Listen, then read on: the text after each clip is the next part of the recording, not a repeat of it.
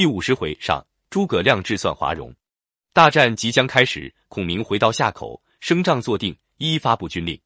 时云长在侧，孔明全然不睬。云长忍耐不住，乃高声曰：“今日逢大敌，军师却不委用，此事何意？”接下来，孔明说有一重要隘口，只是有些为隘处，不敢委派。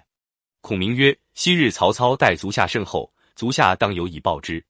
今日操兵败，必走华容道。若令足下去时，必然放他过去，因此不敢叫去。”云长曰：“军师好心多。”当日，曹操果示众戴某，某以斩颜良、诛文丑，解白马之围，报过他了。今日撞见，岂肯放过？孔明曰：“倘若放了时，却如何？”云长曰：“愿依军法。”孔明曰：“如此，立下文书。”云长便与了军令状。云长曰：“若曹操不从那条路上来，如何？”孔明曰：“我亦与你军令状。”云长大喜。读《三国演义》至此，你就不禁疑惑：任何一支军队有这样不讲规矩的吗？到底诸葛亮指挥关羽，还是关羽指挥诸葛亮？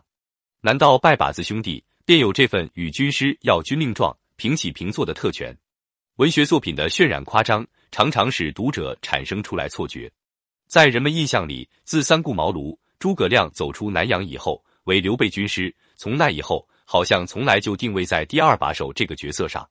其实不然，最初刘备取得部分荆州，关羽为襄阳太守。荡寇将军张飞为宜都太守、征虏将军，而诸葛亮则为军师中郎将，官阶在关张之下。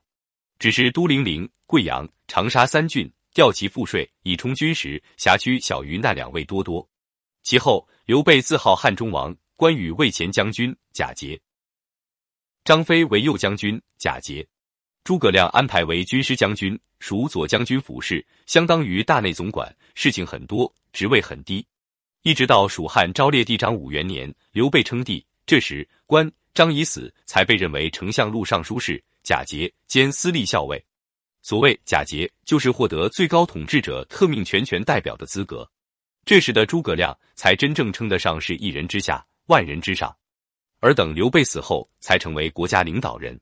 建兴元年，封亮武乡侯，开府治事，请之，又领益州牧，正是无巨细，贤绝于量。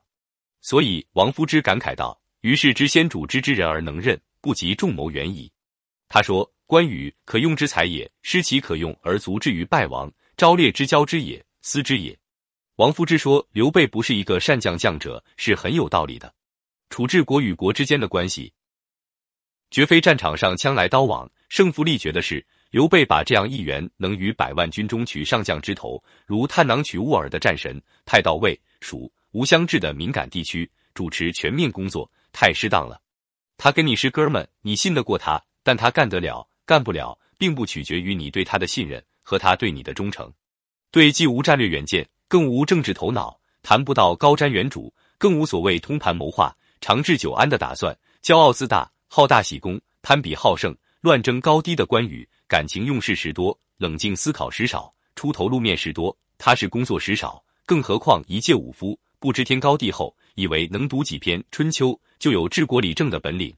荆州根本是他挑不动的担子，将他安排在这里，不砸你刘备的锅才怪。